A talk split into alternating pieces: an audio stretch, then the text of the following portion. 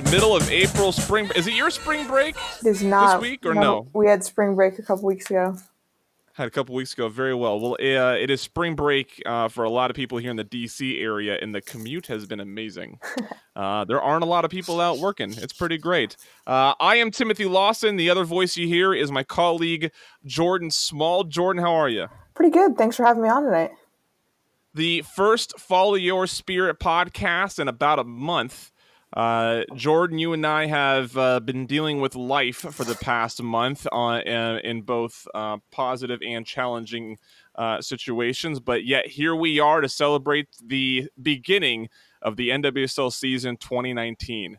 Yeah, man, does it feel good? It's been a while, so let's get to it. Yes, let's get to it. We kicked off April with learning that three Spirit players were to be named to the women's national team roster for the April friendlies. Lavelle Sullivan and Mallory Pugh, no surprise there, just nice to see that they're still getting work. Yeah, anytime you get called up to the national team, especially this close to the World Cup, it's a good sign. So excited for the three of them moving forward here towards France. Would you be confident to believe that we're going to see them on the roster going into France? I am confident that we will see 2/3 of them. I think that if Andy Sullivan keeps putting in the performances that she has been as of late with the Spirit, that bodes well for her joining her teammates in France. Very good. Maybe in an episode in late May we'll do a little World Cup talk to maybe talk a little more about it, but excited about the World Cup. The U.S. are 2-1 to win the World Cup if anybody's curious. Okay. Head coach is ready to talk about taking the team to the next level, and I think when we get to the game we'll find out that or realize that he has in the preseason and in the game that Jordan, does this feel like a different team? It was interesting because, preseason, you're not playing the same competition that you are in the regular season. So it was kind of hard to tell. But once this weekend came, it seems like this is a team that's headed in the right direction. Yeah. I agree. By the way, how did you feel about PK? Definitely one of the less creepy mascots that I've seen. So I'm not really sure if that is helpful in any sense, but it is helpful because let me tell you, DC does not have a great track record on non-creepy mascots. I'm looking at you, Washington Wizards. The big, weird, furry, fuzzy wizard thing is creepy, and the G-Man's not any better. Look, if I had kids and we went to a Wizards game, I'd be like, no, don't touch that thing. We don't know where that thing's been. It's a little creepy. All right, let's just skip to probably the biggest news.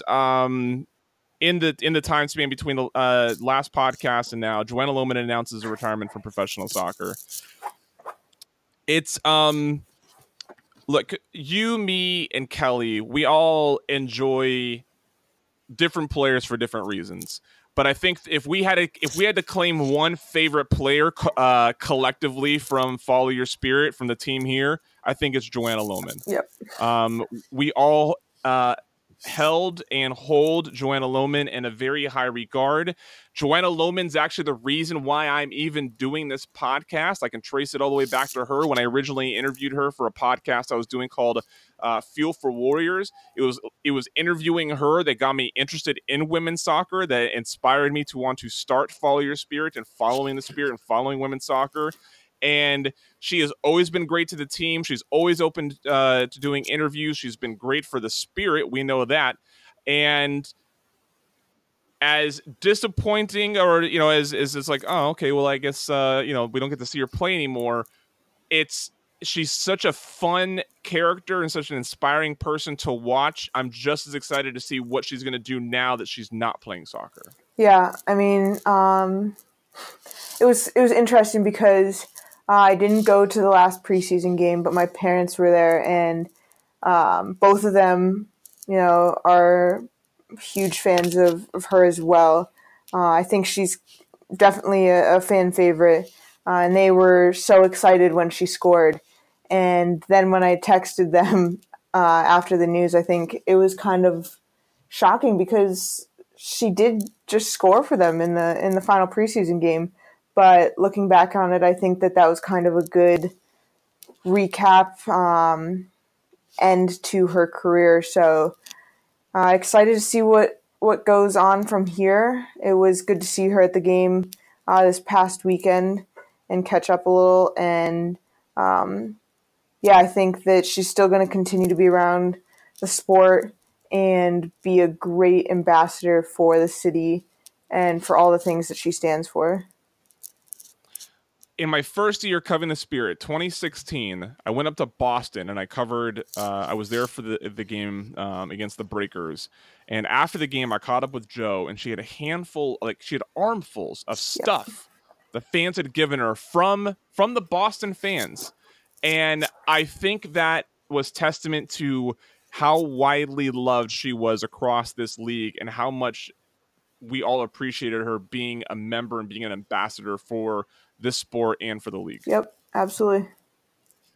Did I hear right that the Spirit are going to retire her number? Yep, on Pride Night. It's a classy move on behalf of the organization. I'm excited to be there to witness that event. We finally got a 25-player roster ahead of the 2019 season. Any names that didn't get put on the list that shocked you? Not really, no. I think that this is kind of what we'd been looking at here towards the end of preseason, and that was kind of who was getting the most minutes. So, yeah, nothing real surprising for me. Yeah. Spirit announced that they are going to play 2 games this season at Audi Field. This is exciting because the one game that we played that they had last August was a lot of fun. It showed a lot of potential in being able to grow that sort of event, and they're doing it twice this season. One fixture in August 24th against Orlando Pride, and then again on September 14 against Seattle Reign. I am looking forward to not only being at this event, but seeing it's clear the organization is stepping up everything they're doing, right? Not only with player development in the team, but with marketing and fan engagement, stuff like that. I'm really excited to see what they manage to do for these events to make it even bigger than just the fact that it's at Audi Field. Yeah, I think 2 things on Audi Field. One, last season, the game at Audi Field was not part of the season ticket package, and that kind of hurt ticket sales, I think, because it ended up being more expensive than a typical game, and that's hard for people to fork over the money for. However, this season they did include both games in the season ticket package, and I think that will really impact the number of people that will come out. And having Orlando be one of the games, I think, will be huge for them. And the other thing is, you and I had such a great time there last season. I think that from a media perspective, It was just a cool environment to be in. We all got to be in the nice press box there.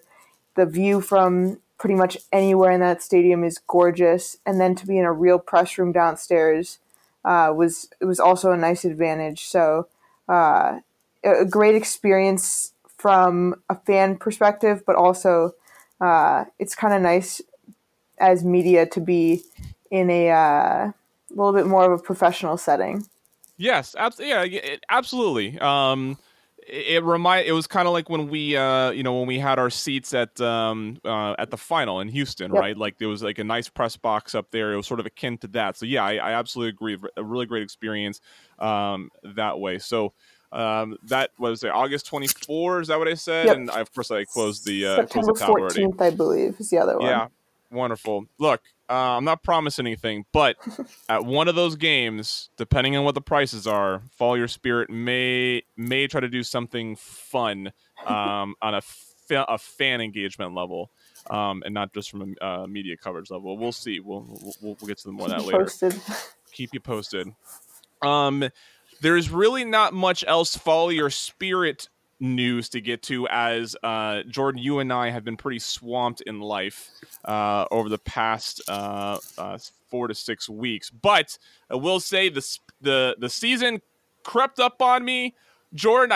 When I saw you tweeting about the game, I was thrown off guard. I was like, what? Like, what happened? My mind still thought it was March for some reason. But there was a game. The season's here, which means Follow Your Spirit is in full force. Thank you both to you for being there at game one, and for Kelly for her continuous coverage and contributions during the preseason with her photo coverage. The Spirits win their first season opener for the first time since 2016, and when they won 1-0 against Boston in 2017.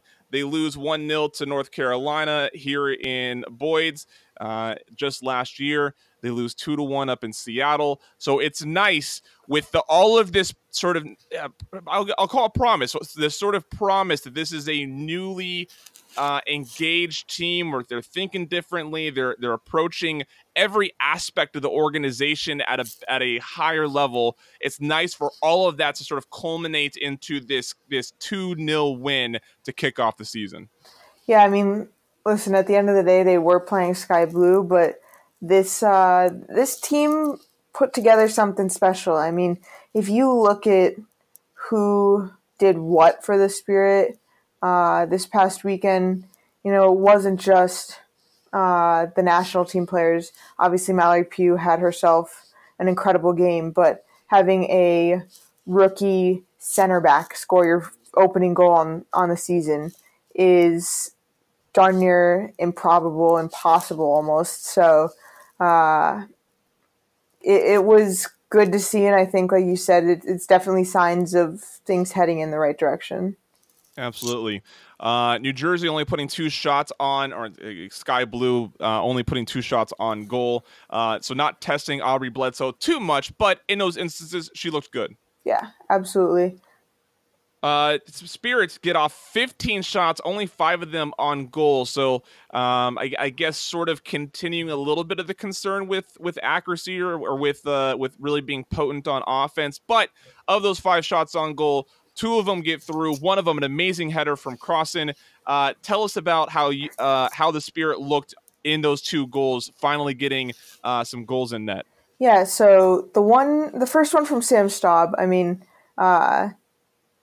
Richie Burke was kind of funny after the game. He was joking apparently this week with Staub that, you know, center backs aren't supposed to score, and after the game, she came up to him and made sure he remembered that. Apparently he said something like, the lumps that are center backs never score. And so she took great pride in that. And then the crossing goal was just – it was kind of a culmination of all of the great things that Mallory Pugh had been doing in the game. She was really attacking – the right side or the left side of Sky Blue's defense down the right side of the field for the Spirit, and to be on the same side as Estelle Johnson and being able to do what she did is pretty incredible. And so the cross and goal was just a beautiful finish, but a very nice cross from Mallory Pugh. And she was doing that all game, but this one just found somebody at the back post and went in. Yeah. One of the concerns going into the season was the turnover on the back line. Unsure how they were going to perform. What do we think of the defense? I have to say that this was probably the best I've seen a Spirit defense play together in a year and a half. I mean, if you look at who... So Tegan McGrady and Sam Staub, both rookies. Then you have Paige Nielsen, who has pretty much played forward her entire pro career. And Tori Huster, who has played primarily midfield for the club. And when she has played defense, it's been at center back. But this time she was playing right back. And they worked so well together. They shut down Carly Lloyd. They shut down Amani Dorsey.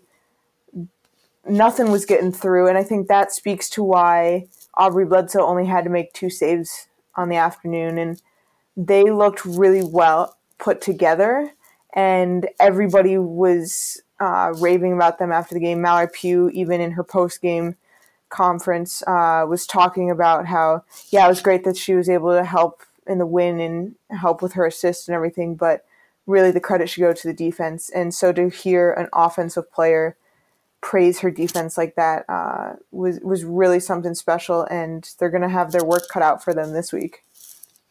Yeah, absolutely. Jordan, you more than anybody was excited to see Shayna Matthews return to the pitch for the Washington Spirit. She had a nice attempt that didn't quite make it, but how'd you feel about her performance this game? I thought the combination between her and Mallory Pugh was incredible.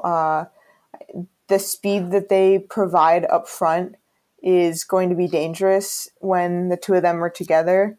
I think that Shayna still needs to kind of get that timing down. Obviously, she hasn't.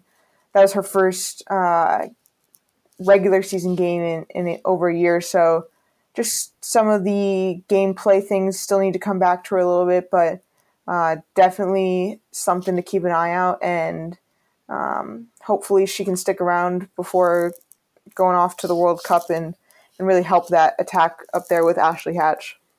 Yeah, absolutely. This Saturday, the Spirit head off to Utah to play the Royals.